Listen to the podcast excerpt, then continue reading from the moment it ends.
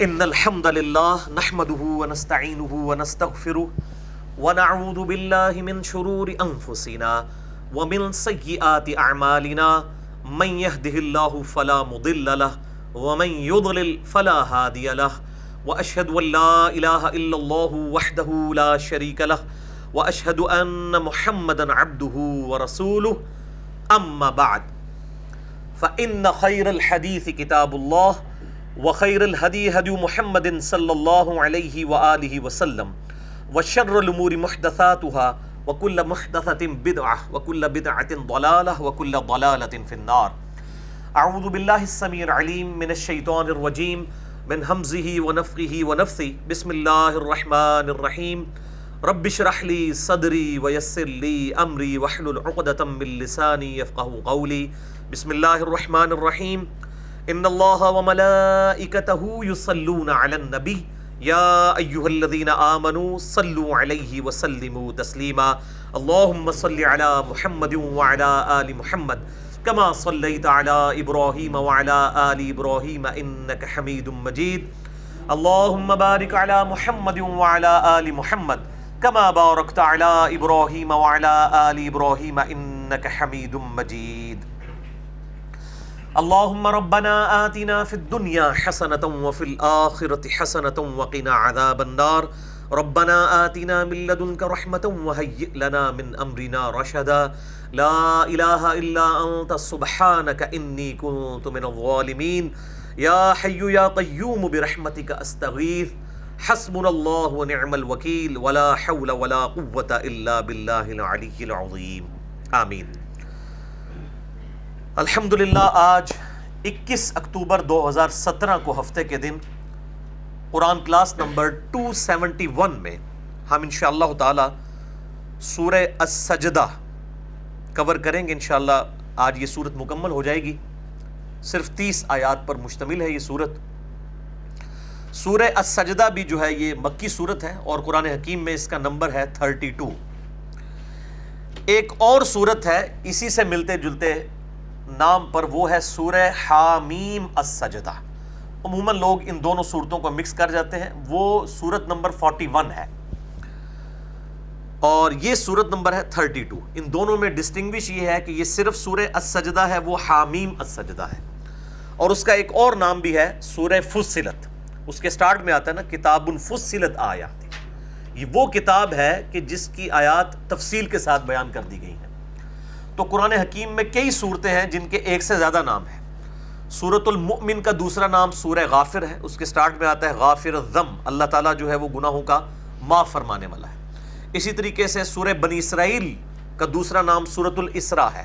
اس کے سٹارٹ میں آتا ہے نا سبحان الذي اسرا بعبده ليلا من المسجد الحرام۔ تو عرب ملکوں میں آپ قرآن حکیم چھپے ہوئے دیکھیں گے تو پندرواں جو پارا ہے، اس کے سٹارٹ میں سورہ بنی اسرائیل کو انہوں نے سورت الاسرا لکھا ہوگا۔ یہاں پہ بھی جو تاج کمپنی کے پرانے قرآن ہے اس میں سورت الاسرا لکھا ہوا ہے۔ بعض قرآن جو ہے اس پہ سورہ بنی اسرائیل لکھا ہوا ہوتا ہے۔ تو ایک سورت کے ایک سے زیادہ نام ہو سکتے ہیں۔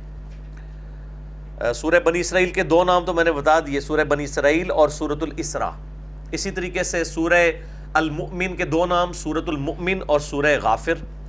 اور سورہ حامیم السجدہ کا دوسرا نام سورہ فصلت ہے۔ لیکن یہ سورت جو ہے، یہ سورہ السجدہ ہے۔ تیس آیات پر مشتمل یہ صورت ہے اور اس کی فضیلت کے لیے صرف اتنا ہی کافی ہے کہ صحیح بخاری اور صحیح مسلم کی متفق علیہ حدیث ہے اور یہ حدیث مشکات میں بھی موجود ہے، انٹرنیشنل نمبر کے مطابق آٹھ سو اڑتیس، ایٹ تھری ایٹ۔ کہ آپ صلی اللہ علیہ وآلہ وسلم ہر جمعے کی فجر کی نماز کی پہلی رکت میں سورہ السجدہ، سورت نمبر 32 پارہ نمبر 21 میں یہ تلاوت فرمایا کرتے تھے۔ اور دوسری رکت میں سورہ الدار جو انتیسویں پارے کے اندر آتی ہے۔ تو یہ سنت جو ہے وہ الحمدللہ پاکستان میں تو اس سنت پہ صرف اہل حدیث ہی عمل کر رہے ہیں، عرب ملکوں میں، عموماً تمام مساجد میں، اور حرمین کے اندر بھی اس سنت پر عمل ہوتا ہے۔ مجھے کئی دفعہ اتفاق ہوا ہے حرمین میں جمعے کی فجر کی نماز پڑھنے کا، اور ریگولرلی اس سنت کو وہ اپلائی کرتے ہیں کہ پہلی رکت میں سورہ السجدہ اور دوسری رکت میں سورت الدہر۔ اور اس میں سجدہ بھی آتا ہے، سجدہ تلاوت بھی۔ اور اسی کانٹیکسٹ میں ایک ضعیف روایت بھی ہے سنن دارمی کے اندر۔ مرفون روایت تو وہ ضعیف ہے کہ آپ صلی اللہ علیہ وآلہ وسلم نے فرمایا کہ دو صورتیں ایسی ہیں جو عذاب قبر سے نجات دیتی ہیں، نمبر ایک سورہ الملک اور دوسری سورہ السجدہ۔ سورت الملک کی فضیلت جو ہے وہ الگ سے ثابت ہے۔ سیول الاسناد حدیث میں سن نبی دعود کے اندر اور جامع ترمزی کے اندر اور اس پہ میرا مسئلہ نمبر نائنٹی تھری ریکارڈڈ موجود ہے صرف سورت الملک کا ترجمہ اور اس کی تفسیر کے اوپر کہ وہ عذاب قبر سے نجات دیتی ہے، وہ بالکل ٹھیک ہے۔ لیکن جو سورہ سجدہ کی فضیلت آئی ہے جس روایت کے اندر سنن دارمی کی، وہ روایت مرفون تو ضعیف ہے، لیکن اس کی ایک سند جو ہے وہ تابعی تک صحیح سند سے ثابت ہے۔ خالد بن معدان رحمہ اللہ تعالی کے بارے میں جو ہے وہ سنن دارمی میں ہی صحیح سند کے ساتھ ملتا ہے کہ وہ رات کو سونے سے پہلے سورت الملک اور سورہ السجدہ تلاوت کیا کرتے تھے۔ بہرحال اسی کو نہ کوئی فضیلت ضرور ہے۔ قرآن حکیم کی جو بارہ صورتیں ایسی ہیں جن کے فضائل کتاب و سنت کی روشنی میں آئے ہیں۔ اور ان پہ میں نے الگ سے ڈیٹیل تین لیکچر ریکارڈ کروائے ہیں۔ مسئلہ نمبر ایک سو بارہ اے بی سی اس میں سورہ السجدہ بھی شامل ہے۔ تو ڈیٹیل کے لیے جسے شوق ہو تو وہ مسئلہ نمبر ایک سو بارہ جو سی تھا، اس کے اندر سورت الملک اور سورہ سجدہ کی فضیلت بھی میں نے بیان کی تھی۔ بر لیے تو فضیلت والا معاملہ ہے۔ اصل چیز تو ہے اس کے اندر تعلیمات کیا ہیں۔ لوگ صرف تلاوت کے اوپر اس اعتبار سے امفسائز کرتے ہیں کہ کوئی فضیلت مل جائے گی، یقیناً وہ بھی ملے گی، اس سے کسی کو انکار نہیں ہے۔ لیکن جو اس صورت کا ایسن ہے وہ اس کی تعلیمات ہیں۔ انتہائی جامع صورت ہے۔ فکر آخرت کے اعتبار سے۔ اس لیے اس صورت کے اوپر میں نے بڑا ڈیٹیل لیکچر ایک ریکارڈ کروا دیا ہے۔ رمضان المبارک کے اندر ہی ہماری اسپیشل نشست ہوئی تھی۔ آج سے تقریباً کوئی تین چار سال قبل۔ مسئلہ نمبر سیونٹی سکس۔ فکر آخرت کا بیان سورہ السجدہ کی روشنی میں۔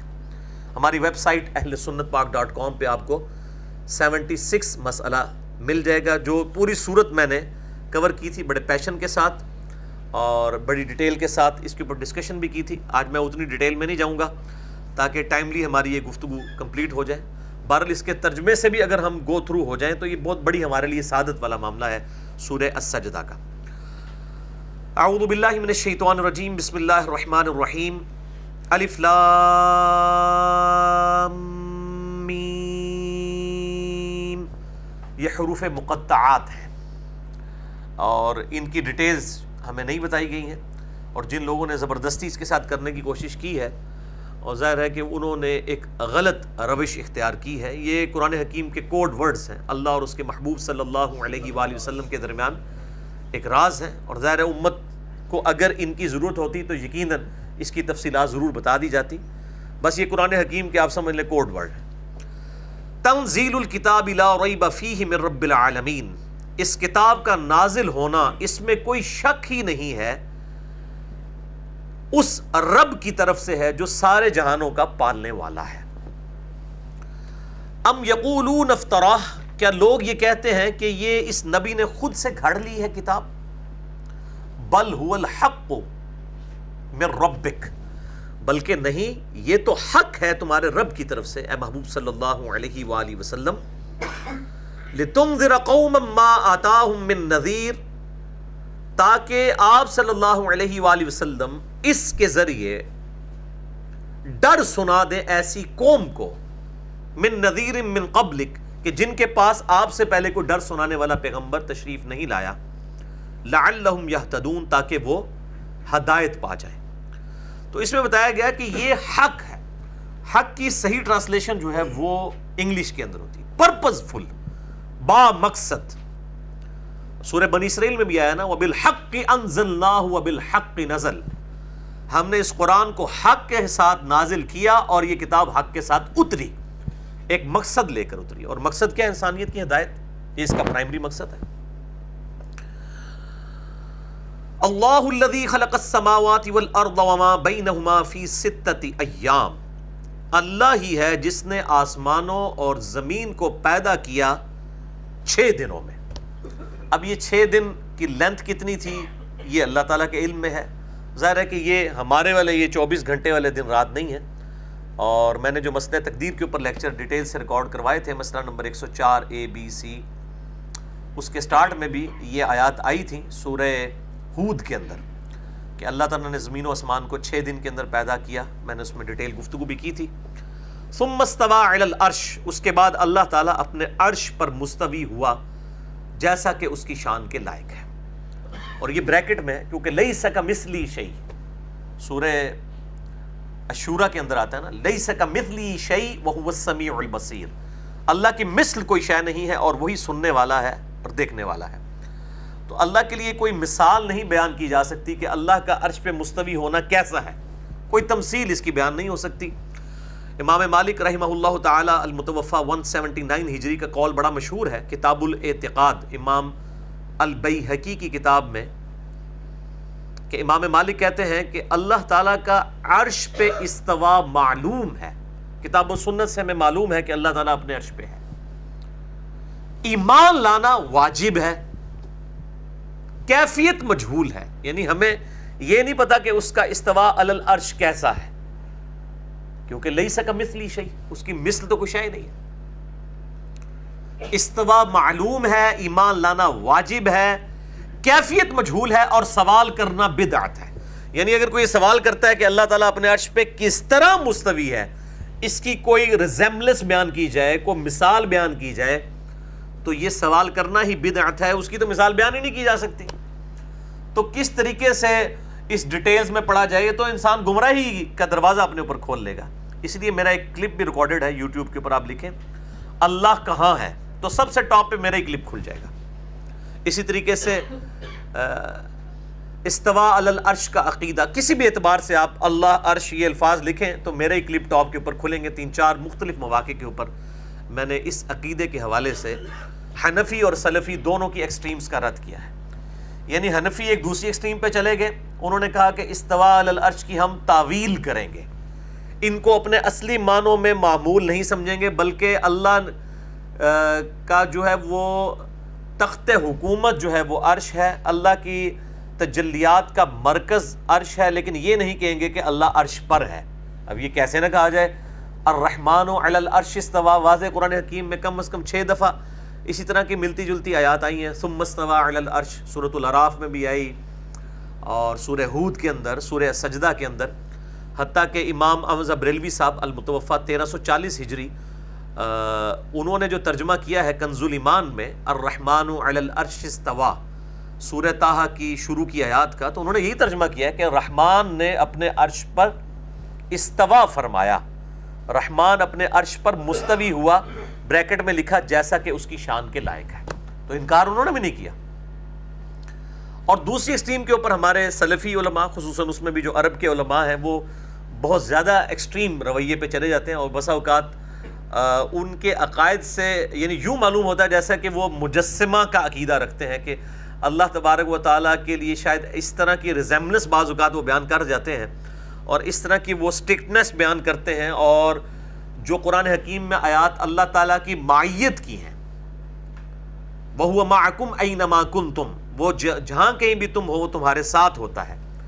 یا اسی طریقے سے نحن اقرب الیہ من حبل الورید، ہم تمہاری رگے جہاں سے زیادہ تمہارے غریب ہیں۔ یا صورت المجادلہ میں آیا کہ تم تین نہیں ہوتے کہ چوتھا تمہارا رب تمہارے ساتھ ہوتا ہے، تم پانچ نہیں ہوتے کہ چھٹا تمہارا رب تمہارے ساتھ ہوتا ہے، نہ اس سے کم، نہ اس سے زیادہ۔ تم جہاں کہیں بھی ہو، وہ تمہارے ساتھ ہوتا ہے۔ پھر بخاری اور مسلم کی متفق علیہ حدیث ہے کہ ایک سفر کے دوران چند اصحاب بلند آواز سے اللہ اکبر، لا الہ الا اللہ پڑھ رہے تھے تو آپ صلی اللہ علیہ وآلہ وسلم نے انہیں منع فرمایا اور فرمایا کہ تم کسی بہرے اور غائب کو نہیں سنا رہے ہو۔ تم اس کو سنا رہے ہو جو تمہاری سواری کی گردن یعنی اونٹ پہ تم بیٹھے ہو، اس کی گردن سے بھی زیادہ وہ تمہارے قریب ہے۔ تم کسی بہرے اور غائب کو نہیں سنا رہے ہو۔ اور پھر آپ نے فرمایا، میں تمہیں جنت کے خزانوں میں سے خزانہ عطا فرماتا ہوں، وہ ہے لا حول ولا قوت الا باللہ۔ نہیں ہے طاقت گناہوں سے بچنے کی اور نہ ہے قوت نیکیاں کرنے کی مگر اللہ کی توفیق کے ساتھ۔ یہ حدیث بخاری اور مسلم دونوں میں موجود ہے اور میں نے یہ جو بلو کارڈ میں جو وظائف لکھے ہیں، اس میں میں نے اس حدیث کا نمبر بھی دیا ہے۔ لا حول ولا قوت الا باللہ۔ صحیح بخاری میں سکس فور زیرو نائن ہے اور صحیح مسلم میں سکس ایٹ سکس ٹو ہے۔ یہ مکمل حدیث آپ پڑھ کے دیکھیں۔ تو آپ کا اللہ تعالیٰ کی معیت کے بارے میں عقیدہ بالکل کلیئر ہو جائے گا۔ اب نبی علیہ السلام جو مثال بیان فرما رہے ہیں، تمہاری سواری کی گردن سے بھی زیادہ تمہارے قریب ہے اور پھر ساتھ ارشاد فرما رہے ہیں کہ تم کسی بہرے اور غائب کو نہیں سنا رہے ہو۔ جب بہرا اور غائب نہیں ہے وہ، تو اس کے الٹ پھر کیا کیا جائے گا؟ کہ وہاں موجود اور سننے والا ہے۔ کیونکہ بہرا اور غائب نہیں ہے تو ظاہر اپوزٹ ہے۔ موجود کیسا ہے؟ جیسا کہ اس کی شان کے لائق ہے۔ اپنے عرش پہ مستوی ہوتے ہوئے بھی وہ ہمارے ساتھ ہے۔ اس کے لیے ریزیملس نہیں بیان کی جائے گی۔ اس میں پھر بعض اہل حدیث علماء جو ہے وہ غلوف کے اندر چلے جاتے ہیں۔ وہ کہتے ہیں جب ہم ٹوائلٹ میں جاتے ہیں تو کیا اللہ تعالیٰ ہمارے ساتھ اس وقت ٹوائلٹ میں بھی موجود ہوتا ہے؟ جی ہاں۔ جیسا کہ اس کی شان کے لائق ہے، وہ ہر وقت ہمارے ساتھ ہے۔ وہ تو اللہ تعالیٰ قرآن حکیم میں فرماتا ہے، جب تم رات کے وقت اپنی چادروں میں لپٹے ہوئے ہوتے ہو، ٹھیک ہے، تو اللہ تعالیٰ سے تم اس وقت بھی پوشیدہ نہیں ہوتے ہو۔ تم اپنے کپڑوں میں بھی اللہ تعالیٰ سے پوشیدہ نہیں ہوتے ہو۔ تو اللہ تعالیٰ سے تو کوئی پردہ نہیں ہے۔ پھر میں ان سلفی علماء کو نا الزامی جواب کے طور پہ پھکی دیتے ہوئے کہتا ہوں کہ جی صحیح مسلم میں حدیث ہے کہ رحمان ہر شخص کا دل رحمان کی دو انگلیوں میں ہے۔ چاہے تو یوں پلٹ دے، چاہے تو یوں پلٹ دے۔ کہتے ہیں جی بالکل ٹھیک ہے۔ اچھا میں نے کہا پھر اس کا مطلب یہ ہے کہ جب ہم ٹائلٹ میں جاتے ہیں، اس وقت بھی ہمارا دل رحمان کی دو انگلیوں میں ہوتا ہے۔ اب پھر وہ ان کے لیے پھر مصیبت بن جاتی ہے، پھر ان کے لیے مصیبت بن جاتی ہے۔ تو کیا وہ باہر نکل جاتا ہے؟ تو کہتے ہیں، نہیں نہیں نہیں، ان ڈیٹیل میں نہیں جانے کی ضرورت۔ ہم یہی کہتے ہیں جیسا کہ اس کی شان کے لائق ہے۔ تو وہ جب الزامی جواب دیا جائے نا، پھر فوراً بیک فوٹ پہ آ جاتے ہیں۔ اسی طریقے سے رحمان اپنے عرش پہ ہوتے ہوئے ہمارے ساتھ ہے، جیسا کہ اس کی شان کے لائق ہے۔ اس کی مائیت ہمارے ساتھ ہے۔ لیکن اس کے لیے کوئی تمثیل بیان نہیں کی جائے گی ادروائز ایک مصیبت کھڑی ہو جائے گی۔ اور میں جہاں جہاں یہ آیات آ رہی ہیں، میں بڑی ڈیٹیل کے ساتھ بول رہا ہوں اس حوالے سے، تاکہ کوئی فتنہ کھڑا نہ ہو۔ کیونکہ دونوں طرف ایکسٹریم رویے پائے جاتے ہیں۔ لہٰذا درمیان کا معاملہ یہ ہے کہ اللہ تعالیٰ کی طرف سے جو دونوں آیات نازل ہوئی ہیں، معیت کی بھی اور استوا العرش کی، دونوں کو من و عن اسی طریقے سے بغیر کسی کیفیت کے قبول کیا جائے۔ اور پاکستان میں بھی دو اہل حدیث علماء ایسے ہیں کہ جنہوں نے جرت کی ہے۔ ایک تو حافظ سعید صاحب جو جماعت الدعوہ کے امیر ہیں، انہوں نے کتاب لکھی عقیدہ و منہج۔ اس میں انہوں نے کلیئر کٹ لکھا ہے کہ ہم اس تکلف میں نہیں پڑھتے کہ اللہ تعالیٰ کی مائیت ہمارے ساتھ کیسی ہے۔ ہم کبھی یہ نہیں کہتے کہ جی اللہ تعالیٰ سماعت اور بصارت کے ساتھ ہمارے ساتھ ہے اور خود وہ عرش پہ ہے۔ نہیں، ہم اس تکلب میں نہیں پڑھتے۔ ہم کہتے ہیں اللہ ہمارے ساتھ ہے، جیسا کہ اس کی شان کے لائق ہے اور وہ اپنے عرش پہ مستوی ہے جیسا کہ اس کی شان کے لائق ہے۔ کیونکہ اہل حدیث علماء کہتے ہیں نا جی ہے عرش پہ ہے لیکن اپنی سماعت اور بصارت اور علم کے ساتھ ہمارے ساتھ ہے۔ تو حافظ سعید صاحب نے عقید و منج کتاب میں لکھا، ہم اس تکلب میں بھی نہیں پڑھتے۔ تو ظاہر ہے کہ یہ اب جب میں نے اس کو ہائی لائٹ کیا ہے تو اب حافظ سعید صاحب کے لیے شامت آ گئی اور کئی اہل حدیث علماء نے کہا یہ تو حافظ سعید تو گمراہ ہے۔ تو میں نے کہا آپ کو پتہ ہے وہ شاگرد کن کے ہیں؟ وہ مفتی اعظم سعودیہ، چھیاسٹھ سال تک شیخ عبد العزیز بن باز، جو انیس سو تینتیس سے لے کر انیس سو ننانوے تک، نائنٹین تھرٹی تھری سے نائنٹین نائنٹی نائن تک چھیاسٹھ سال تک مفتی اعظم سعودیہ رہے ہیں۔ ان کے شاگرد ہیں حافظ سعید صاحب۔ اور دوسرے عالم دین جماعت الدعوہ کے ہی مفتی اعظم ہیں پاکستان کے محمد بن عبد السلام عبد السلام بن محمد؟ عبد السلام محمد بن عبد السلام تو انہوں نے ترجمہ بھی کیا اور تفسیر بڑی اچھی ان کی چار جلدوں کے اندر آئی ہے۔ انہوں نے بھی استوال العرش کے حوالے سے جہاں جہاں آیات آئی ہیں، انہوں نے کلیئر کٹ حافظ صحیح والا ہی وہ معاملہ لکھا ہے کہ ہم اللہ تعالیٰ کی اپنے ساتھ مائیت کو بھی مانتے ہیں اور استوا العرش کو بھی مانتے ہیں اور دونوں کی جو کیفیت ہے وہ اللہ کو تفویض کرتے ہیں۔ یہی بات میں بھی بار بار کرتا ہوں۔ تو خام خواہ ہنگامہ کھڑا کر دیتے ہیں۔ حالانکہ اس میں کوئی مصیبت والا معاملہ نہیں ہے، کیونکہ آپ جب اس طرح کے ریسٹرکٹ ایک پوائنٹ آف ویو اڈاپٹ کر لیتے ہیں، تو وہ پھر ایک طرف کی آیات کو مانتے ہوئے دوسری طرف کی آیات کی نفی ہو جاتی ہے۔ لہٰذا اللہ تعالیٰ آپ قیام دن آپ سے یہ نہیں پوچھے گا کہ آپ نے اس کی ڈیٹیلز کیوں نہیں بیان کی ہیں۔ اگر ایک بالکل سطحی عقیدہ کوئی لے کے دنیا سے جاتا ہے کہ میں اللہ تعالیٰ کو عرش پہ مستوی مانتا ہوں، جیسا کہ اس کی شان کے لائق ہے، اور میں اپنے ساتھ بھی مانتا ہوں جیسا کہ اس کی شان کے لائق ہے۔ اور میں اس کی تفصیلات کو تفوید الامر اللہ کرتا ہوں، اللہ ہی کے ثبوت کرتا ہوں کہ اس کی مائیت میرے ساتھ کیسی ہے اور وہ استوال العرش کیسا ہے۔ تو ظاہر ہے اس کی تو کوئی پکڑ نہیں ہوگی۔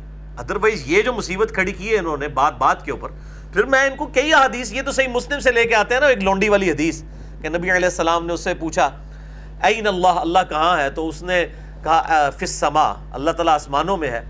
اور پھر آپ صلی اللہ علیہ وآلہ وسلم نے پوچھا، میں کون ہوں؟ تو اس نے کہا کہ آپ اللہ کے رسول ہیں، وہ کہتے ہیں جس سے پتہ چلا اللہ تعالیٰ آسمانوں میں ہے۔ بھئی قرآن حکیم میں تو اللہ تعالیٰ صورت البقرہ میں فرماتا ہے، تم جہاں کہیں بھی رخ کرو، اللہ ہی کا چہرہ پاؤ گے۔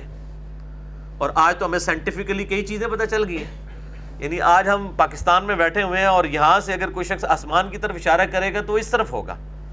لیکن اگر کوئی شخص امریکہ میں کھڑا ہوگا تو وہ ایگزیکٹ ہمارے نیچے کھڑا ہوگا۔ اور جب وہ کھڑا ہو گیا آسمان پہ اشارہ کرے گا تو وہ نیچے کی طرف ہوگا۔ اور جو یہاں پہ ہوگا اس کا اشارہ اس طرف ہوگا تو وہ قرآن کی بات پھر بڑی فٹ ان ہے کہ تم جہاں کے ہی بھی چہرہ کرو، جس طرف بھی رخ کرو، اللہ ہی کا رخ پاؤ گے۔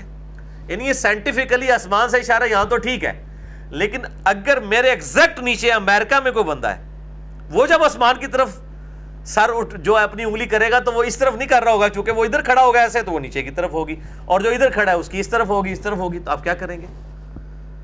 اس سائنٹیفکل ایشو کو کیسے آپ ریزالو کریں گے؟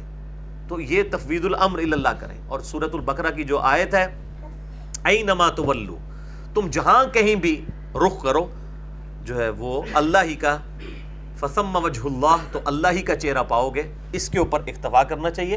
اس طریقے سے بخاری و مسلم کی حدیث ہے کہ آپ صلی اللہ علیہ وآلہ وسلم مسجد میں آئے تو آپ نے قبلہ شریف کی طرف دیوار جو تھی اس پہ تھوک دیکھی۔ تو آپ صلی اللہ علیہ وآلہ وسلم ناراض ہوئے اور آپ نے اپنے مبارک ہاتھوں سے تھوک کو صاف کیا اور آپ صلی اللہ علیہ وآلہ وسلم نے فرمایا، جب تم میں سے کوئی شخص جو ہے وہ کھڑا ہوتا ہے رب کے حضور نماز پڑھنے کے لیے، تو اس کا رب اس کے اور قبلے کے درمیان ہوتا ہے۔ تو تم کبھی بھی قبلہ رخ مت تھوکو۔ اب کسی سے ابھی نے نہیں کہا یا رسول اللہ اللہ تو عرش پہ ہے یہاں درمیان میں کہاں سے آ گیا؟ تو یہ جو اتنا خطرناک کھیل جو ہے وہ سلفی علیہ حدیث علماء اور دوسری طرف حنفی علماء کھیل رہے ہیں کہ ان کو یہ پتہ نہیں ہے کہ اللہ تعالیٰ کی صفات، شاہ ولی اللہ دلوی نے حجت اللہ البالغہ میں لکھا ہے کہ اللہ کی جو صفات ہیں، یہ بہت سینسٹیو ایشو ہے۔ یہ تو آپ سمجھ لیں، گیارہ ہزار وولٹ کو ہاتھ ڈالنے والی بات ہے کہ آپ اس کی ڈیٹیلز میں پڑھیں، جبکہ ہمارا نالج ہی لمیٹڈ ہے۔ اللہ تعالیٰ کی ہم تفصیلات اس طرح بیان نہیں کر سکتے۔ تو ابو دعود میں جب یہ روایت آتی ہے بخاری اور مسلم کی، یہ تھوک پھینکنے والی، تو آپ صلی اللہ علیہ وآلہ وسلم کے اگلے الفاظ ہیں کہ آپ صلی اللہ علیہ وآلہ وسلم نے فرمایا کہ اس شخص نے اللہ اور اس کے رسول کو تکلیف دی ہے، جس نے قبلے کی طرف تھوکا ہے۔ اور پھر آپ صلی اللہ علیہ وآلہ وسلم نے اسے امامت سے بھی اتار دیا اور فرمایا کہ جب تمہارا امام آئے تو اسے بتاؤ کہ نبی صلی اللہ علیہ وآلہ وسلم نے تمہیں امامت سے معذول کر دیا کہ بلا رخ تھوکنے کی وجہ سے۔ اندازہ کریں۔ اس لیے میں کہتا ہوں، تھوکتے وقت، پیشاب کرتے وقت ایون ٹانگیں بھی سیدھی کرنی ہو تو قبلہ رخ کے اعتبار سے رسپیکٹیبل ایٹیچیوڈ ہمارا ہونا چاہیے۔ اس حوالے سے میرا ایک کلپ بھی چڑھا ہوا ہے۔ بہر الحرمت جو ہے وہ صرف جو ہے تھوکنے کی اور پیشاب کرنے کی ہے۔ ٹانگیں کرنے والا معاملہ جو ہے وہ اس کی کرولری ہے اجتہادن ہے، اس کے اوپر ہم کو فتویٰ نہیں لگاتے۔ لیکن ظاہر ہے وہ مزاج رسول صلی اللہ علیہ وآلہ وسلم میں تو یہ بات نہیں بیٹھتی کہ اس طریقے سے قبلہ رخ جو ہے وہ ٹانگیں کر کے کوئی لیٹے۔ اور ویسے بھی سنت یہ ہے کہ چہرہ قبلہ رخ ہونا چاہیے، دائیں کروٹ لیٹنا۔ اور باقی جو ہمارے یہ سب کانٹیننٹ کے ایک معاشرے میں مشہور ہے کہ جو بندہ قبلے کی طرف ٹانگیں کر کے سویا ہو تو اس کے اس کو جگا کے کہو کہ اپنی ٹانگیں سمیٹ لے اور جو قطبی ستارے کی طرف ٹانگیں کیے ہوئے ہو نا وہ لتیں ہی وٹ دو، اس کی ٹانگیں ہی کاٹ دو۔ یعنی وہ قطبی ستارے کے بارے میں پتہ نہیں ان کا کیا عقیدہ ہے، ستارے کے بارے میں کسی بزرگ بابے کی کوئی قبر ہے اس طرف، یہ کیا ان کا عقیدہ ہے؟ تو وہ کہتے ہیں جی قبلہ رخ جو ٹانگیں کر کے سویا ہوا ہے نا، لین دیال ان پنجابی کا لین دیال۔ جڑا لتاں کر کے ستے ہیں نا انہوں تو ٹھالو تے جڑا کتب ال کر کے پتہ نہیں کتب غوث، کتب ابدال تو ہی نہ کڈیا ہوئے انہوں نے۔ وہ لتیں ہی وٹ دو انہوں دسو بھی نہ، ایڈا بڑا تو جرم کر لیا۔ بال یہ سارے ہوں فیل ہو گئے ہیں اللہ نے انہوں ایسی بلا چھڑ دیتی ہے کہ ہوں انہیں سمجھ نہیں بھی آتی کتنے جائیے سی سارے جھوٹ انہوں نے پکڑے گئے ہیں تو یہ استوال العرش کے حوالے سے آج میں نے پھر ڈیٹیل گفتگو کر دی تاکہ کسی کو کوئی ابہام اس حوالے سے نہ رہے۔ اللہ تعالیٰ سے دعا ہے کہ ہمیں کتاب و سنت میں جو دلائل کے ساتھ چیزیں آئی ہیں، انہیں من و عن قبول کرنے کی اور بغیر کسی تعویل کے بالکل اس طریقے سے قبول کرنے کی اور اس کی تفصیلات سے جتنی کتاب و سنت میں آئی ہیں، اس سے آگے نہ بڑھنے کی توفیق عطا فرمائے۔ آمین۔ یدبر الامر۔ اچھا ثم استوى علی العرش۔ اس کے بعد وہ عرش پر مستوی ہوا، جیسا کہ اس کی شان کے لائق ہے۔ مالکم من دونہی من ولی ولا شفیع اللہ کے سوا نہ تو کوئی تمہارا حقیقی دوست ہے اور نہ کوئی پشت پناہ۔ افلا تتذکرون، تو کیا تم نصیحت حاصل نہیں کرتے؟ حقیقی دوست، حقیقی پشت پناہ، حقیقی مددگار، مشکل کشا صرف اللہ ہے۔ ہاں اسباب کے میں جو ہے وہ اللہ تعالیٰ نے دنیا کو ظاہر اسباب کے ساتھ جوڑا ہوا ہے۔ لیکن ایک ہستی جو آپ کے سامنے موجود نہیں ہے، آپ اس کو مدد کے لیے پکارنا شروع کر دیتے ہیں۔ اس کی اسلام میں کوئی گنجائش نہیں ہے۔ اسباب کے طور پہ آپ کسی کافر یہودی سے بھی مدد لے سکتے ہیں، اسباب کے طور پہ۔ لیکن غائب میں مدد کے لیے پکارنا یہ خالصتاً عبادت ہے، دعا ہے یا کا نستعین کی وائلیشن ہے۔ اور اسی پہ میں نے ڈیٹیل لیکچر دیا ہے، مسئلہ نمبر تھری دعا صرف اللہ ہی سے، اور اسی کی ایکسٹینشن ہے مسئلہ نمبر فورٹی تھری وسیلہ اور توسل کے صحیح احکام و مسائل۔ جسے شوق ہو تو ضرور دیکھیں۔ اور میرا ایک ریسرچ پیپر بھی ہے ریسرچ پیپر نمبر تھری، دعا صرف اللہ ہی سے، جو استانت کے حوالے سے یہ دھوکے دیے جاتے ہیں، ان کو میں نے ڈیٹیل کے ساتھ ایڈریس کیا ہے اور ایک کلپ میرا بڑا الحمدللہ وائرل ہوا مفتی اکمل صاحب کے دھوکے کی حقیقت۔ جو استانت کے مسئلے میں انہوں نے کہا جی آپ امی سے روٹی مانگتے ہیں تو یہ بھی غیر اللہ سے مانگنا ہے۔ اور یہ تو قرآن میں ہے وسطین بصبری وصلاح نماز اور صبر کے ذریعے اللہ کی مدد چاہو۔ تو یہ تو ذریعہ ہے۔ اس کا یہ مطلب تو نہیں المدد یا نماز، المدد یا صبر۔ یا قرآن حکیم میں آیا و تعاون البر و تقوا والا تعاون الاسم والعدوان۔ نیکی اور پرہیزگاری کے کاموں میں ایک دوسرے کی مدد کرو اور برائی کے کاموں میں الگ کرو۔ تو اس کا یہ مطلب تو نہیں ہے کہ آپ ظاہری اسباب اختیار نہیں، اس میں تو حکم ہے ظاہری اسباب اختیار کرنے کا، جو سامنے نہیں موجود۔ یہ بھائی سامنے بیٹھے میں ان کو تو مجھے پانی پلا دیں۔ ٹھیک ہے، لیکن یہ بغداد میں وہاں بھی قبر کے اندر ہے میں کہتا ہوں مجھے پانی پلا دیں۔ پھر کر کے دسو پانی پلائے تو ہم دسے ہوں پینا نہیں جو تک بغداد والا نہ پلائے جائے سب جھوٹ ہے اللہ تعالیٰ نے اسباب کے ساتھ جوڑا ہے یہ فوراً اللہ کی مثالیں لے آتے ہیں جی اللہ بھی تو نہیں پلاتا اللہ نے تو پہلے کہہ دیا اسباب کے ساتھ جوڑا ہوا ہے آپ کا بزرگوں کے بارے میں دعویٰ ہے نا اور ایسے ایسے دعوے کیے ہوئے ہیں کہتے ہیں جی شیخ عبد القادر جنانی فرماتے ہیں پتہ نہیں انہوں نے فرمایا کہ نہیں فرمایا جو فرمایا تھے آپ بھگتن گے جو نہیں فرمایا تھے مطلب بری نے کہ جی میں مشرق میں ہوں اور مغرب میں میرے مرید کی تحمد کھل جائے تو میں باندھ لوں گا آ کے۔ یہ جڑے جڑے اور یہ لیاس قادری صاحب بھی سنا رہے ہوتے ہیں۔ تو میرا خیال ہے ایک بار تجربہ کر لینا چاہیے جی، سارے بزرگاں تھے یعنی وہ جس طرح وہ سیاسی جلسوں میں میڈیا والوں کو ایک بلند سٹیج پہ بلا کے سارے کیمرے لگا دیے جاتے ہیں نا۔ کیمرے لگا کے نا تو ان کے سارے جتنے بڑے بڑے بزرگ ہیں، چھوٹوں کو تو نہیں ہم لیتے، وہ کہیں گے وہ تو اتنے پہنچے ہوئے نہیں ہیں نا، جو بڑے بڑے بزرگ ہیں۔ تو کمیزیں ان کی پہلے اتروا لیتے ہیں۔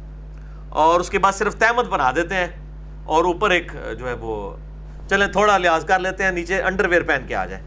کیونکہ ہمیں تو یقین ہے کہ شیخ عبد القال جنانی ان کی تحمد باندھنے کے لیے نہیں آئیں گے۔ تو تحمد کے نیچے انڈر ویئر پہن کے آ جائیں اور اوپر بنان جو ہے وہ پہن لیں۔ اور اس کے بعد ہمیں اجازت دیں۔ تو ان شاء اللہ تعالیٰ ہم جو ہے وہ ان کو یہ کرامت دکھا دیتے ہیں۔ ہم دیکھتے ہیں کہ ہماری کرامت بڑی ہے کہ ہم کھول دیتے ہیں۔ یا جو باندھنے والے ہیں، ان کی کرامت بڑی ہے، تو پتہ چل جائے گا بڑا بزرگ کون ہے۔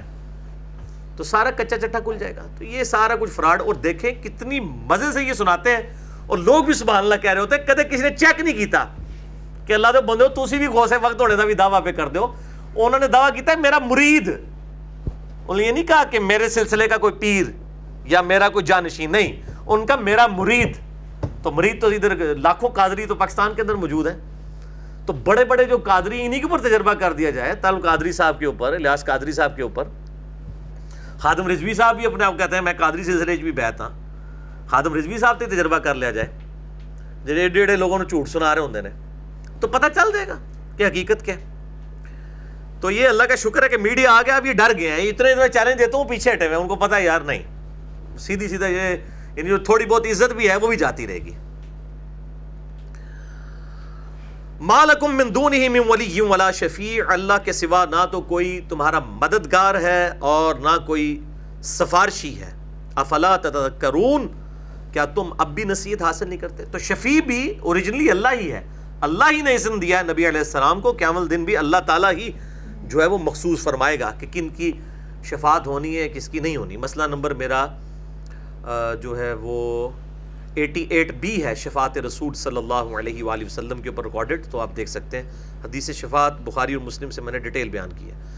یدبر الامر من السماء الى الارض، وہی کاموں کی تدبیر کرتا ہے آسمان سے زمین کی طرف۔ ثم يعرج الیہ فی یوم کان مقدارہ الف سنت مما تعدون۔ اس کے بعد تمام کاموں کا اٹھنا اسی کی طرف ہے۔ اس دن کہ جس کی مقدار تمہارے ہزار سال کے برابر ہے۔ جس کو تم شمار کرتے ہو۔ میں نے پہلے بھی کئی دفعہ بتایا کہ اللہ تعالیٰ کی طرف سے ایک پلان جو ہے، ہر سال نازل ہوتا ہے، فرشتوں کے سپرد ہوتا ہے لیلت القدر میں۔ رمضان مبارک کے آخری عشرے کی تاک راتوں میں۔ اور ایک اللہ ہزار سال کا پلان بھی نازل کرتا ہے۔ جیسے وہ ہمارا بھی ایک سال کا بجٹ ہوتا ہے نا، پھر اس کے بعد منی بجٹ بھی ہوتے ہیں، اس میں بیچ میں ڈویژن ہوتی ہے۔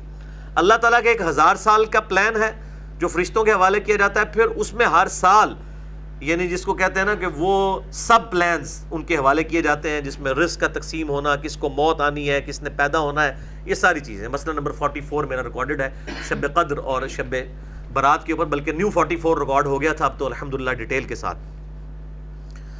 تو اللہ تعالیٰ کے حضور جو ہے، وہ ایک ہزار سال جو ہمارے گزرتے ہیں، اس کے برابر اللہ تعالیٰ کے نزدیک ایک دن ہے۔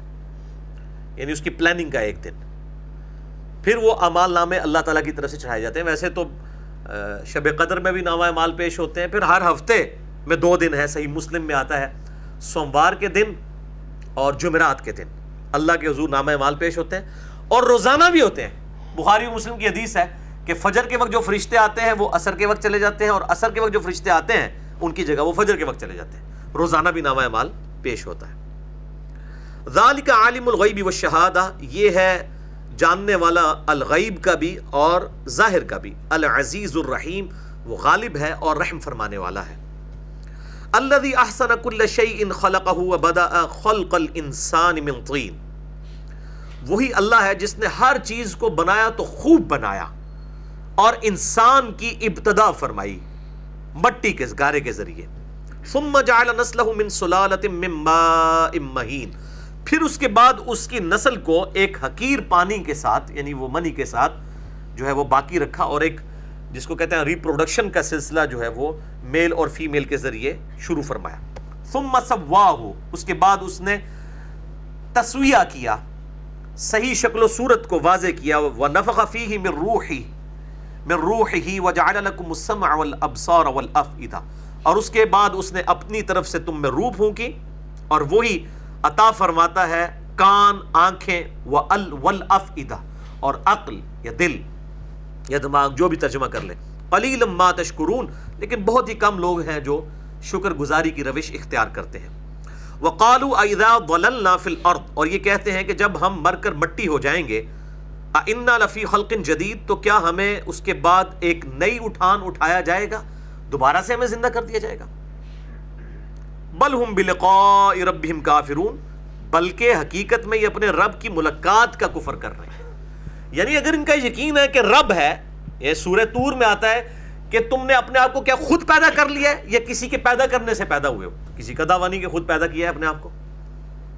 ہمارے ماں باپ کو بھی نہیں پتا ہم کیسے پیدا ہو گئے۔ کوئی اس طرح کی تخلیق کر سکتا ہے؟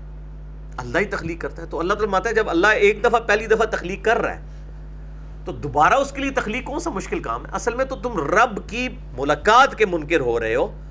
یہ تمہیں بھی پتا ہے کہ وہ زندہ تو کر سکتا ہے۔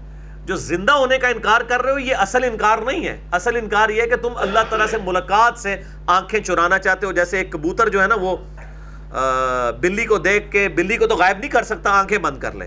کہ چلو بلی تو غائب ہوگی۔ تو ایسا تو نہیں ہے۔ بلی تو غائب نہیں ہوگی۔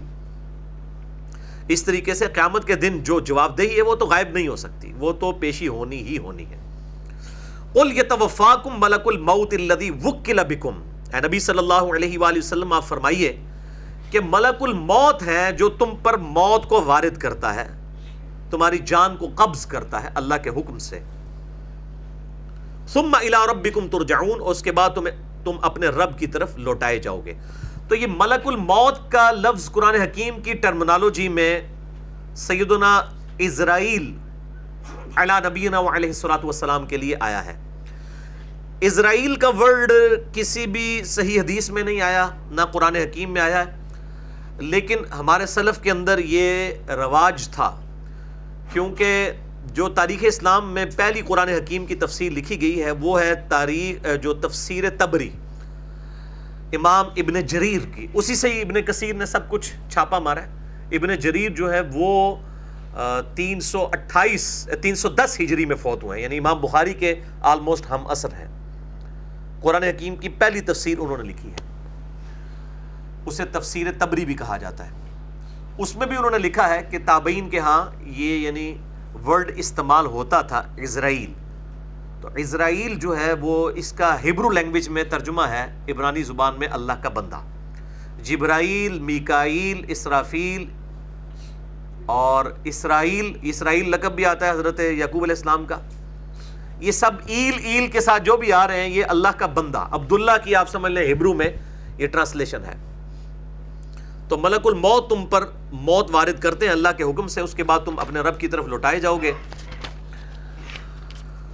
ولو ترا ولو ترا اذ المجرمون ناکسو رؤوسہم عند ربہم اور کاش تم وہ وقت دیکھ لو کہ جب مجرم لوگ اپنے رب کے حضور سر جھکائے ہوئے ہوں گے۔ یعنی اللہ تعالیٰ قیامت کے دن کی وہ آپ سمجھ لیں جو فلم ہے وہ پہلے اپنے آیات کے ذریعے جو ہے لوگوں پر واضح کر رہے ہیں کاش تم وہ وقت دیکھ لو جب لوگ اپنے رب کے حضور، مجرم لوگ اپنے رب کے حضور سر جھکائے ہوئے ہوں گے۔ ربنا ابصرنا وسمعنا۔ کہیں گے، رب ہمارے، ہم نے دیکھ لیا اپنی آنکھوں سے قیامت کے دن کو۔ ہم نے سن لیا، فرجعنا نعمل صالحا اننا موقنون۔ پس ہمیں اب دنیا میں ذرا دوبارہ بھیج دے اللہ۔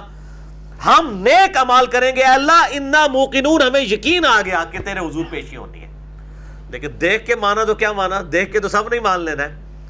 ان الذين يخشون ربهم بالغیب۔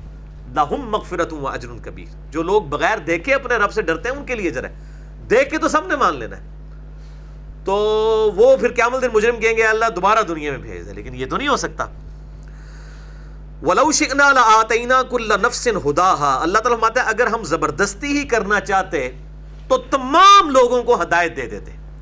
ولیکن حق القول منی لأملأن جہنم من الجنت والناس اجمعین لیکن ہماری طرف سے ایک بات طے پا چکی ہے کہ میں ضرور بل ضرور دوزک کو بھر دوں گا سرکش جنوں اور انسانوں سے۔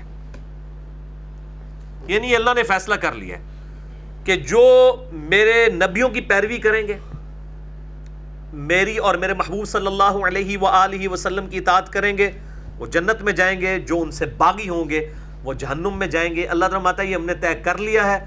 چونکہ ہم نے یہ طے کر لیا تو ظاہر ہے اس کا لازمی نتیجہ ہے کہ دو پارٹیاں ہمیشہ بنے گی۔ ایک نبی کی پارٹی بنے گی اور ایک نبی کے مخالفین کی۔ تو وہ دوزخ میں تو دوزخ کا تو فیصلہ ان کے لیے ہو جانا ہے۔ تو چونکہ اللہ نے یہ طے کر لیا ہے، لہٰذا اس وقت کوئی چیز فائدہ نہیں دے گی اور اللہ تعالیٰ زبردستی کسی کو ہدایت نہیں دے گا۔ والذین جاہدوا فینا لنقدینہم سبلنا۔ جو لوگ ہماری راہ میں کوشش کریں گے، انہی کو ہدایت ملے گی۔ فذوقوا بما نسیتم لقاء یومکم هذا۔ پس چکھو آج قیامت کے دن۔ اس عذاب کا مزہ جو تم ہماری ملاقات کو بھلا بیٹھے تھے دنیا میں۔ انا نسیناکم، آج ہم بھی تمہیں بھول جائیں گے۔ تمہارے حال پر چھوڑ دیں گے۔ وضوق عذاب الخلد، اور چکھو ہمیشہ کا عذاب، بما کم تم تعملون، ان کرتوتوں کے بدلے میں جو تم دنیا میں کیا کرتے تھے۔ اللہم اجرنا من النار، اللہم اجرنا من النار، اللہم اجرنا من النار، اللہم من نحییتہ منا فأحیہی علی الاسلام ومن توفیتہ منا فتوفہ علی الایمان آمین. انما یؤمن بی آیاتنا الذین اذا ذکر بها. ہمارے بندے تو صرف وہی تھے ایمان والے کہ جب ہماری آیات ان کے سامنے تلاوت کی جاتی تھی ان کو نصیحت کی جاتی تھی ہماری آیات کے ذریعے. خرو سجدوں سبحو بحمد ربہم تو فوراً سجدے میں گر پڑتے تھے اور اپنے رب کی حمد بیان کرتے تھے اپنے رب کی۔ وہم لا یستکبرون اور وہ تکبر نہیں کیا کرتے تھے۔ اللہ اکبر۔ سبحان ربی العلا، سبحان ربی العلا، سبحان ربی العلا، سبحان اللہ بحمدی آیت سجدہ کے لیے ضروری نہیں ہے کہ آپ نے ماتھے ہی نیچے ٹیکنا ہے۔ ٹو باؤ ڈاؤن بھی کر لیں گے تو وہ سجدہ ادا ہو جائے گا۔ مسئلہ نمبر 119 میرا، اہل سنت پاک ڈاٹ کام، ہماری ویب سائٹ پہ سجدہ تلاوت کے حوالے سے رکھا ہے۔ اس کی پوری ڈیٹیلز میں نے اس میں آٹھ صحیح الاسناد حدیث کی روشنی میں بیان کی ہیں۔ تتجافا جنوبهم عن المضاجع يدعون ربهم خوفا وطمعا۔ ہمارے نیک بندوں کی پیٹھیں ان کے بستروں سے الگ رہتی تھیں۔ وہ اپنے رب کو پکارا کرتے تھے خوف کے ساتھ اور لالچ کے ساتھ۔ یعنی خوف آخرت کا آخرت کا ڈر بھی اور ساتھ لالچ بھی کہ مجھے جنت مل جائے۔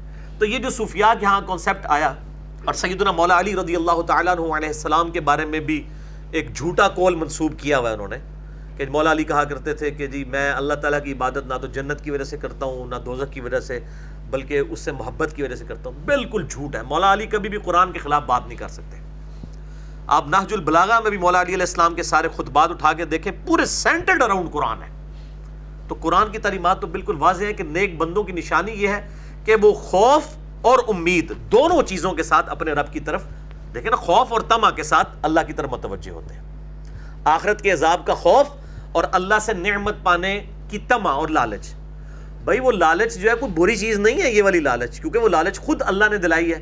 اگر یہ بری چیز ہے تو یہ برا کام کیا کس نے؟ نعوذ باللہ، اللہ پہ فتوا چلا جائے گا نا کہ وہ جنت کی لالچ کیوں دیتا ہے؟ تو یہ بالکل غلط کانسیپٹ ہے۔ کتاب و سنت کا کانسیپٹ یہ ہے کہ آپ دوزک سے ڈریں گے بھی اور جنت کی لالچ بھی رکھیں گے۔ بیلنسڈ جو سورہ الفرقان کے آخری رکوع میں جا کے اہل ایمان کی نشانی آئی ہیں بارہ، جس پہ میرا مسئلہ نمبر ون ٹوینٹی ریکارڈڈ موجود ہے۔ اس میں ایک یہ تھی نا کہ اہل ایمان اللہ سے دعا کرتے ہیں رب نصرف عنا عذاب جہنم ان عذابها کان غراما۔ اے رب ہمارے ہم سے جہنم کا عذاب پھیر دے۔ جہنم کا عذاب تو ہمارے گلے کا پھندا بن چکا ہے، ایک لٹکتی ہوئی تلوار ہے، ہر وقت ہمیں ڈر لگا رہتا ہے کہ کہیں جہنم میں نہ چلے جائیں۔ اے اللہ، ہم سے یہ عذاب دور کر دے اللہم اجرنا من النار۔ آمین۔ تو یہ تو نیک بندوں کی نشانی بتائی گئی ہے۔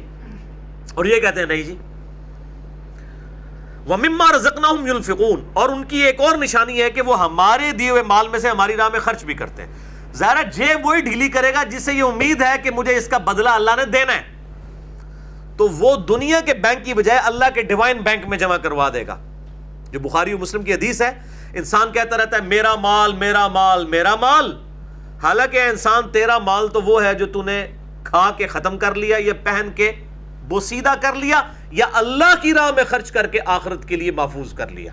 یہ تین ہی تیرے مال ہیں، اور باقی جو مال بچ گیا، وہ تیرے ورسا کا مال ہے۔ یہ حدیث بخاری اور مسلم دونوں میں ہے۔ اور ایک اور حدیث ہے، وہ بھی بخاری اور مسلم دونوں میں ہے۔ کہ ابن آدم کے پاس اگر سونے کی دو وادیاں ہوں، تو وہ کہے گا، میرے پاس تیسری بھی آ جائے۔ ابن آدم کا پیٹ صرف قبر کی مٹی بھر سکتی ہے۔ یہ حدیث بھی بخاری اور مسلم دونوں میں اس طرح کی سترہ حدیثیں میں نے مسئلہ نمبر ففٹی ون میں ریکارڈ کروا دی ہیں۔ رزق حرام کی مذمت، دنیا پرستی کا انجام اور اس کا علاج۔ جس میں میں نے سترہ حدیث اور گیارہ قرآن حکیم کی آیات کراس ریفرنس کے طور پر پیش کی تھی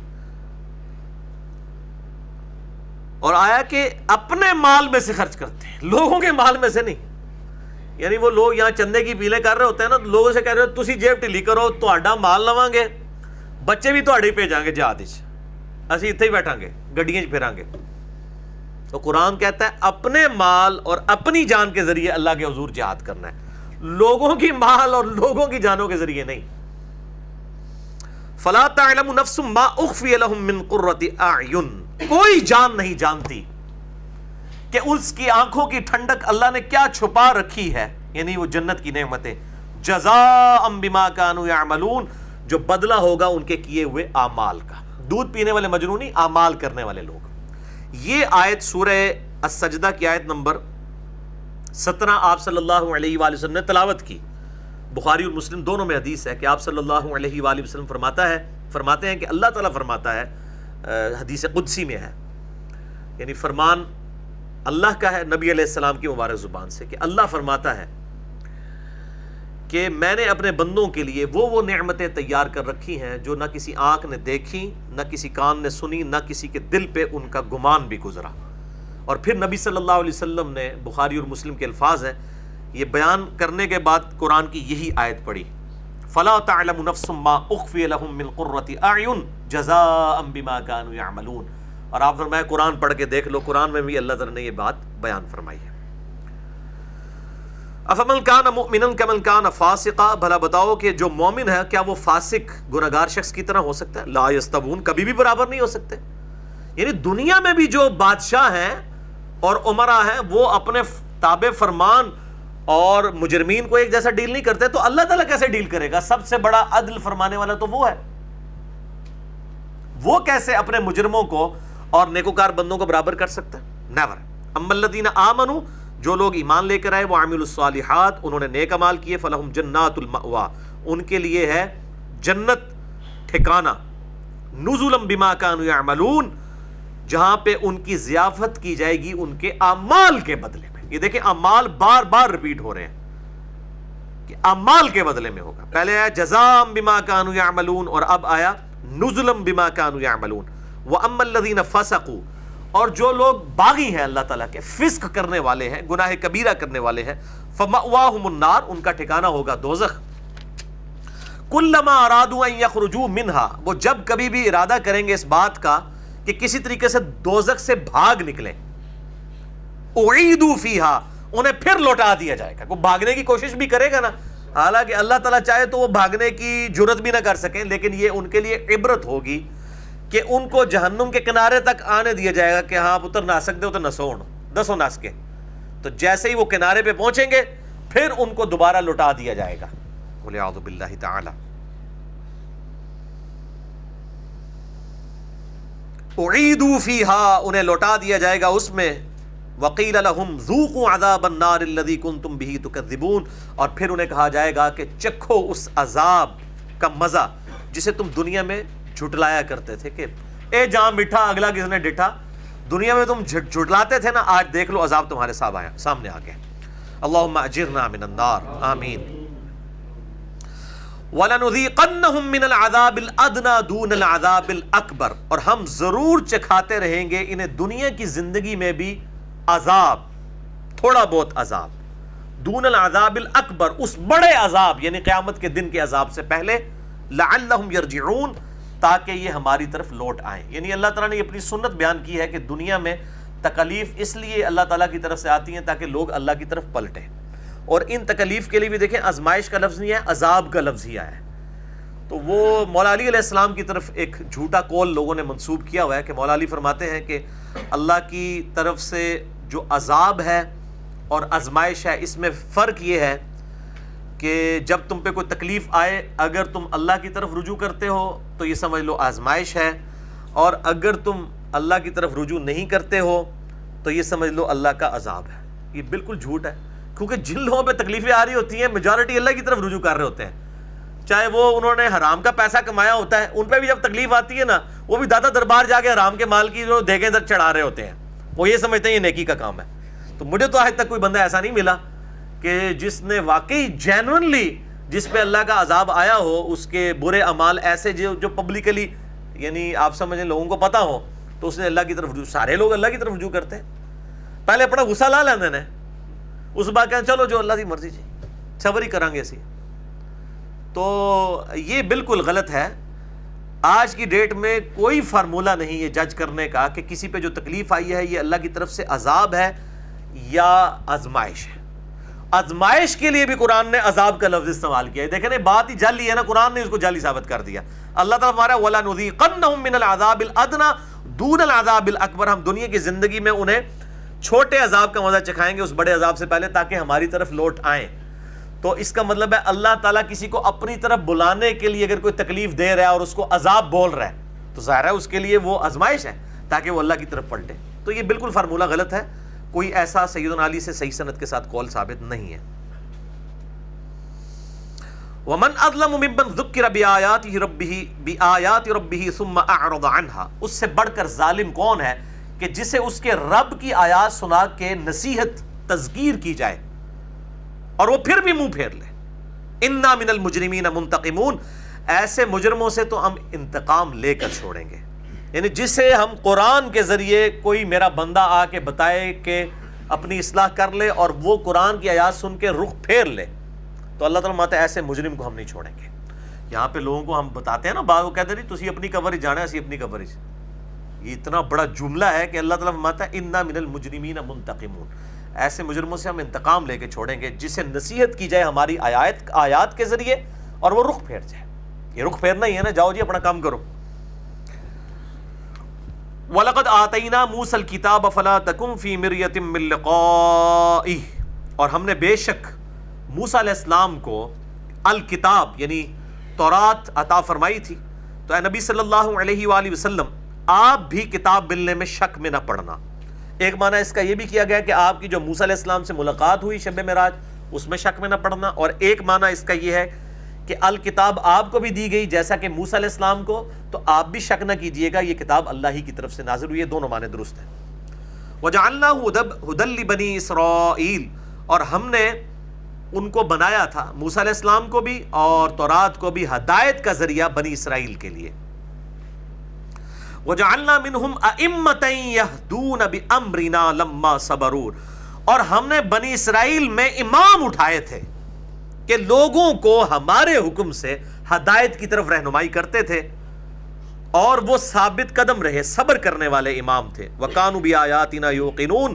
اور وہ ہماری آیات پر ہی پختہ یقین رکھا کرتے تھے۔ تو بنی اسرائیل میں اللہ تعالیٰ اماموں کو اٹھاتا تھا؟ یعنی وقت گزر پیغمبر تو چلے گئے۔ یا جہاں پہ پیغمبر موجود نہیں ہے، پیغمبر کے جو ریپریزنٹیٹو امام ہیں، جو واقعی نبیوں کی تعلیمات لوگوں تک پہنچاتے ہیں۔ اس امت میں بھی وہ یعنی اماموں کا سلسلہ اور اس طریقے سے مجتہدین کا سلسلہ اور مجددین کا سلسلہ، جو سنبی دعود میں حدیث ہے کہ اللہ تعالیٰ ہر سو سال میں ایک اپنا بندہ ایسا ضرور پیدا کرے گا جو اسلام کی تجدید کر دے گا۔ یہ حدیث سنبی دعود میں ہے المستدر الحاکم میں بھی ہے، امام بھی اور امام حاکم دونوں نے موافقت کی ہے اس حدیث کے صحیح ہونے پر۔ اور ہر صدی میں یعنی اس طرح کے لوگ اللہ تعالیٰ نے اٹھائے ہیں۔ پہلی صدی کے اوپر تو سب متفق ہیں کہ پہلے صدی کے مجدد جو ہے سیدنا عمر ابن عبدالعزیز ہیں۔ رحمہ اللہ تعالیٰ و رضی اللہ تعالیٰ عنہ علیہ السلام المتوفہ ایک سو ایک ہجری، ون او ون ہجری میں وہ فوت ہوئے، بلکہ شہید کیے گئے زہر دے کر۔ اور دوسری صدی کے اندر امام شافی ہیں المتوفہ دو سو چار ہجری اور اس طرح ہر صدی کے اندر لوگ، اب یہ چودہویں پندرہویں صدی میں تو تھوک کے حساب سے مجدد پیدا ہو گئے نا، کیونکہ فرقے اتنے زیادہ بن گئے ہیں، ہر فرقے نے اپنے مجدد بنائے ہوئے اور ایک سے زیادہ یعنی آپ بریلویوں میں دیکھ لیں تو بے شمار مجدد ہیں۔ کچھ لوگ جو ہیں وہ الیاس قادری صاحب کو مجدد کہہ رہے ہیں، کوئی ڈاکٹر تعلق قادری صاحب کو کہہ رہے ہیں، کوئی نورانی صاحب کو کہہ رہے ہیں، کوئی کسی کو کہہ رہے ہیں، کوئی کسی کو کہہ رہے ہیں۔ تو یہ لوگوں نے اپنے اپنے مجدد خود سے بنا لیے میں یہ جعلی مجدد ہیں۔ یعنی وہ جب اختلاف ہو گیا تو پھر ظاہر ہے کہ وہ اتفاق تو ہے کو نہیں ہے۔ ایون چودھویں صدی میں بھی دیکھتے ہیں دیوبندی جو ہے شری تھانوی صاحب کو کہہ دیں گے، بریلوی کہہ دیں گے جی وہ احمد بریلوی صاحب ہیں۔ اور اہل حدیث جو ہیں وہ نذیر حسین دلوی صاحب کو کہہ دیں گے۔ تو وہ یعنی بعد کے لوگوں کی نہیں، میں بات کر رہا شروع میں یعنی جو ہیں وہ مجددین موجود ہیں۔ آج بھی چل رہے ہیں، لیکن وہ مطلب ہم ان کے نام لیں گے تو ان کو قبول نہیں ہوگا، اس لیے ہم وہ نام سیگر راز میں رہنے دیتے ہیں کہ کون ہے۔ ان رب ان ربک ہوا یفصل بینہم یوم القیامت فی ما کانوا فیہ یختلفون بے شک آپ کا رب فیصلہ کر دے گا ان کے درمیان۔ قیامت کے دن جس میں دنیا میں وہ اختلاف کیا کرتے تھے۔ تو قیامت الدن فیصلہ ہو جائے گا، لیکن اس فیصلے کا فائدہ کوئی نہیں ہونا۔ اگر ایک قادیانی کو قیامت الدن جا کے پتہ چلا کہ غلام قادیانی دجال تھا، تو فیصلہ تو ہو جائے گا، اس کے لیے دوزک کا واپس نہیں آ سکتا وہ۔ یہ جو کہتے ہیں نا جی اگے جا کے پتہ لگے گا۔ میں کہنا جی اگے جا کے پتہ نہیں لگے گا، لگ پتہ جائے گا۔ اس دنیا میں پتہ لگنا ضروری ہے کہ کیا حق ہے اور کیا باطل ہے۔ مرنے سے پہلے پہلے حق کو حاصل کرنا ہے۔ آگے جا کے تو پتہ نہیں لگے گا، لگ پتہ جائے گا۔ تو قیام الدین اللہ تعالیٰ فیصلہ فرما دے گا۔ جس میں وہ آپس میں اختلاف کیا کرتے تھے۔ اولم یہ دلہم کم اہلکنا من قبلہم۔ کیا انہوں نے نہیں دیکھا؟ ان کے لیے ہدایت کا باعث نہ ہوئی یہ چیزیں کہ ہم نے کتنی ہی قوموں کو ہلاک کیا من القرون۔ ان سے پہلے کئی قوموں کو یمشون فی مساکنہم، جبکہ ان کے مسکنوں میں یہ پھرتے بھی ہیں۔ یعنی یہ مشرقین عرب کے بارے میں ہے کہ یہ شام تجارت کرتے ہوئے ان قوموں کے کھنڈرات میں سے گزر کے جاتے تھے، جن کو اللہ تعالیٰ نے نبیوں کی نافرمانی کرنے کے سبب ہلاک کر دیا۔ تو اللہ تعالیٰ ماتا ہے، یہ کھنڈرات دیکھ کے ان کو عبرت نہیں ہوتی ہے کہ ان سے بڑی بڑی قومیں پہلے گزری اور نبیوں کی نافرمان ہوئی۔ اللہ نے ان کو تباہ و برباد کر دیا۔ ان نفی ذالک لآیات افلا یسمعون۔ اس میں اللہ کی عبرت کی نشانیاں ہیں۔ تو کیا یہ سنتے ہیں؟ اب بھی یہ سن کے نصیحت نہیں حاصل کریں گے۔ اولم یرو انا نسوق الماء الى الارض الجرز۔ کیا انہوں نے نہیں دیکھا کہ ہم ایک بنجر زمین کی طرف پانی لے کے جاتے ہیں؟ یعنی آسمان سے بارش جو برساتے ہیں۔ فَنُخْرِجُ بِهِ زَرْعًا تَأْكُلُ مِنْهُ أَنْعَامُهُمْ وَأَنفُسُهُمْ اور پھر اس میں سے کھیتیاں نکالتے ہیں ہم۔ جس میں سے ان کے چوپائے بھی کھاتے ہیں اور یہ خود بھی کھاتے ہیں۔ ظاہر ہے کہ اگر یہ کھیتی نہ اگے تو زمین پہ سب کچھ ختم ہو جائے۔ جانور نہیں کھا سکیں گے اپنی خوراک، ہماری خوراک بھی زمین سے آ رہی ہے۔ تو انسان دنیا میں سروائیو ہی نہیں کر سکتا۔ یہ پوری کی پوری لائف جو ہے وہ زمین کے اگانے کے اوپر۔ اسی لیے بخاری مسلم میں حدیث ہے نا کہ قرب قیامت میں وہ شخص فتنوں سے بچے گا جو اپنی بکریاں لے کر پہاڑ کی کسی چوٹی پہ چلا جائے گا اور وہ بکریوں کے ذریعے وہ رزق حاصل کر رہا ہوگا اور اپنا جو اگائے گا اور کھائے گا۔ اور آج سائنٹسٹ بھی یہ کہہ رہے ہیں کہ اگر دنیا میں اس اعتبار سے کوئی تھرڈ ورلڈ وار ہوتی ہے، تو صرف وہی قومیں بچیں گی سروائیو کریں گی کہ جہاں پہ زمین اگاتی ہے۔ یہ سب کانٹیننٹ میں آبادی کیوں ہے اتنی زیادہ؟ یعنی زمین اگر وہ ترازو کی فارم میں ہو تو پوری زمین ایسے پہ سے ڈگ پوے۔ جتنے بندے انڈیا، پاکستان، بنگلہ دیش اور چائنا اس ایریے میں رہ رہے ہیں۔ باقی دنیا خالی پڑی ہوئی ہے۔ اگر آبادی کا آپ ریشو پروپورشن نکالیں تو آدھے سے زیادہ دنیا ادھر رہ رہی، کیوں؟ یہ صدیوں سے دنیا نے لرن کیا ہے کہ دنیا میں زرخیز زمین جہاں پہ زمین اگاتی ہے، وہ یہ رہنے کے قابل ہیں جگہ۔ اب کینیڈا کا کتنا زیادہ رقبہ ہے۔ یعنی پاکستان جیسے تیس چالیس ملک اس میں سے نکل آئے۔ لیکن بنجر پڑا ہوا ہے کیونکہ برفباری ہوتی ہے، زمین اگاتی نہیں ہے۔ تو یہاں پہ آبادی کیوں زیادہ ہے؟ انڈیا، پاکستان، بنگلہ دیش اور اسی طریقے سے چائنا یہاں پہ زمین اگاتی ہے۔ یا پھر اس کے بعد اگر کوئی دنیا کا خطہ دریافت ہوا، وہ سولہویں صدی کے اندر صدی عیسوی کے اندر، وہ امریکہ ہے۔ وہاں پہ بھی چاروں موسم ہوتے ہیں، وہاں پہ بھی زمین بڑی زرخیز ہے۔ دنیا میں سب زیادہ گندم کی پروڈکشن بھی امریکہ کے اندر ہوتی ہے۔ یعنی یہ سب کانٹیننٹ کے بعد دنیا میں زرخیز ترین جو جگہ ہے، وہ امریکہ ہے۔ تو آپ دیکھ لیں کس طرح لوگ وہاں پہ اس طرف شفٹ بھی ہو رہے ہیں۔ ظاہر ہے کہ وہاں پہ ساری چیزیں اس طرح کی اویلیبل ہیں۔ تو اللہ تعالیٰ ماتا ہے کہ اس میں سے تمہارے جانور بھی کھاتے ہیں، تم خود بھی کھاتے ہو۔ افلا یبصرون، کیا تم آنکھیں کھول کے نہیں دیکھتے ہو؟ کتنی بڑی عبرت ہے اس کے اندر کہ تمہارا سارا جینا ڈپینڈنٹ ہے اللہ تعالیٰ کی طرف سے بھیجی ہوئی نعمتوں کے اوپر۔ وَيَقُولُونَ مَتَا هَذَا الْفَتْحُ إِن كُنْتُمْ صَادِقٍ إِن كُنْتُمْ صَادِقِينَ۔ اور اے نبی صلی اللہ علیہ وآلہ وسلم، یہ آپ سے پوچھتے ہیں کہ اگر تم سچے ہو تو بتاؤ کہ وہ فتح کا دن، وہ ڈسیزن کا دن کب آئے گا؟ یعنی قیامت کا دن۔ تو نبی صلی اللہ علیہ وآلہ وسلم کو کہا جا رہا ہے جواب میں، قل یوم الفتح لا ينفع الذین کفروا ایمانہم اے نبی فرما دو کہ وہ دن جب کبھی بھی آئے، جب وہ دن آ جائے گا، اس دن ایمان لانا کافروں کو فائدہ نہیں دے گا۔ ولا هم ينظرون، اور نہ ہی ان کو کوئی مہلت دی جائے گی۔ یعنی یہ ڈیٹ اس طرح پوچھ رہے ہو کہ بھی تھی کچھ کر لو گے۔ کیا کر سکتے ہو؟ اور بخاری مسلم کی حدیث ہے کہ جو مر گیا، اس کی قیامت قائم ہوگی۔ یعنی جو بندہ مر گیا، اس کی آخرت کی زندگی شروع ہوگی۔ تو موت کا وقت تو اللہ تعالیٰ نے اس طریقے سے مقرر کیا، لیکن کسی انسان کو نہیں پتا کہ اس کی موت کب آنی ہے۔ بالکل نہیں پتا۔ ایسا سیکرٹ رکھا ہوا ہے۔ اور یہ اللہ کی ڈیسٹنی ہے۔ اللہ تعالیٰ کی طرف سے سورہ نساء میں آیا ہے کہ اگر تم اپنے آپ کو مضبوط قلعوں میں بھی بند کر لو، تب بھی موت وہاں آئے گی۔ سورہ عال عمران میں آیا ہے کہ یہ جو منافقین کہتے تھے نا کہ جب مسلمانوں کو غزوہ عہد کے اندر جو ہے وہ، کسی حد تک شکست کا سامنا کرنا پڑا، کتنے اصحاب شہید ہوئے۔ تو منافقین نے کہا کہ ہم نے تو ان کو پہلے کہا تھا جنگ لڑنے کے لیے نہ جاؤ۔ اگر یہ ہماری طرح گھروں میں بیٹھے رہتے تو آج ان پہ موت نہ آتی۔ تو اللہ تعالیٰ نے پتا کیا فرمایا اس پہ؟ اللہ تعالیٰ فرمایا کہ اگر تمہاری بھی موت لکھی ہوتی نا وہاں پہ، تم اپنی مقتل گاہوں کی طرف کھچے ہوئے چلے آتے، خود۔ سورہ عال عمران میں آتا ہے۔ یعنی موت اگر تمہاری لکھی ہوئی ہوتی نا تو اللہ تعالیٰ تمہیں کھینچ کے وہاں لے آتا۔ ایسے حالات و واقعات پیدا فرما دیتا کہ تم خود کھینچ کے وہاں پہ پہنچ جاتے، نہ چاہتے ہوئے بھی۔ تو یہ بات نہ کرو۔ جن کی موت وہاں میدان جنگ میں آئی ہے، انہوں نے اسی وقت ہی مرنا تھا، چاہے اپنے گھر میں مرتے، چاہے کہیں پہ مرتے۔ یہ تو ان کی خوش قسمتی ہے کہ ان کو شہادت کی موت ملی ہے۔ فَأَعْرِضْ عَنْهُمْ۔ اے نبی صلی اللہ علیہ وآلہ وسلم، اعراض کیجیے کافروں سے۔ یعنی ان کو سیریس نہ لیں، آپ کا کام صرف دعوت دینا ہے، ٹینشن نہ لیں۔ وَانْتَظِرْ اِنَّهُمْ مُنْتَظِرُونَ۔ اے نبی صلی اللہ علیہ وآلہ وسلم، آپ بھی انتظار کیجیے۔ بے شک وہ بھی انتظار میں ہے، وہ انتظار میں ہے کہ اللہ کا عذاب ان پہ کب آتا ہے، ان کی موت کی شکل میں یا غزب بدر کی شکل میں۔ اور آپ صلی اللہ علیہ وآلہ وسلم بھی صبر کے ساتھ انتظار کیجیے اللہ تعالیٰ کے ہاں ظاہر ایک سنت ہے۔ اللہ تعالیٰ اپنے معاملات کو، اس کی ٹائمنگز کو اپنے اعتبار سے دیکھتا ہے کہ اس نے کس وقت کوئی معاملہ کرنا ہے۔ تو آپ بے صبری نہ کیجیے حق کی دعوت دیتے جائیں انشاءاللہ آپ کو غلبہ نصیب ہوگا۔ ہماری سورہ السجدہ مکمل ہوئی۔ اگلی دفعہ صورت الاحزاب یہ مدنی صورت ہے اور مدنی صورتیں جو ہیں، یہ قرآن حکیم میں مشکل صورتیں ہوتی ہیں، کیونکہ ان کے مضامین بڑے امپورٹنٹ ہوتے ہیں۔ وہ مدینہ میں ظاہر ہے کہ مسلمانوں کا ایک معاشرہ قائم ہو چکا تھا۔ تو صورت العذاب تو بہت امپورٹنٹ صورت ہے۔ اس میں نبی صلی اللہ علیہ وسلم کی جو اپنی گھر کی جو آئلی زندگی ہے، اس کو ڈسکس کیا گیا ہے۔ اور اس طریقے سے پردے کے احکامات اس کے اندر آئے۔ اور اسی طریقے سے ایک خاص اچھا خاصا پورشن جو ہے، وہ غزوہ خندق کی لائیو کمنٹری آئی ہے۔ غزوہ خندق کے دوران کیا ہوا تھا، اس کی لائیو کمنٹری صورت الاحزاب میں آئی ہے، انشاءاللہ اس کو اگلی دفعہ شروع کریں گے۔ اللہ تعالیٰ سے دعا ہے، جو حق بات میں نے کہی، اللہ تعالیٰ ہمارے دلوں میں راسک فرمائے۔ اگر جذبات میں میرے منہ سے کوئی غلط بات نکل گئی تو اللہ تعالیٰ ہمارے دلوں سے محف کر دے۔ ہمیں کتاب و سنت کی تعلیمات پر عمل کر کے دوسرے بھائیوں تک پہنچانے کی توفیق عطا فرمائے۔ سبحانک اللہم و بحمدک، اشہد واللہ الہ الا انت، استغفرک و اتوب الیک۔ وما علینا الا البلاغ المبین۔ جزاکم اللہ خیرہ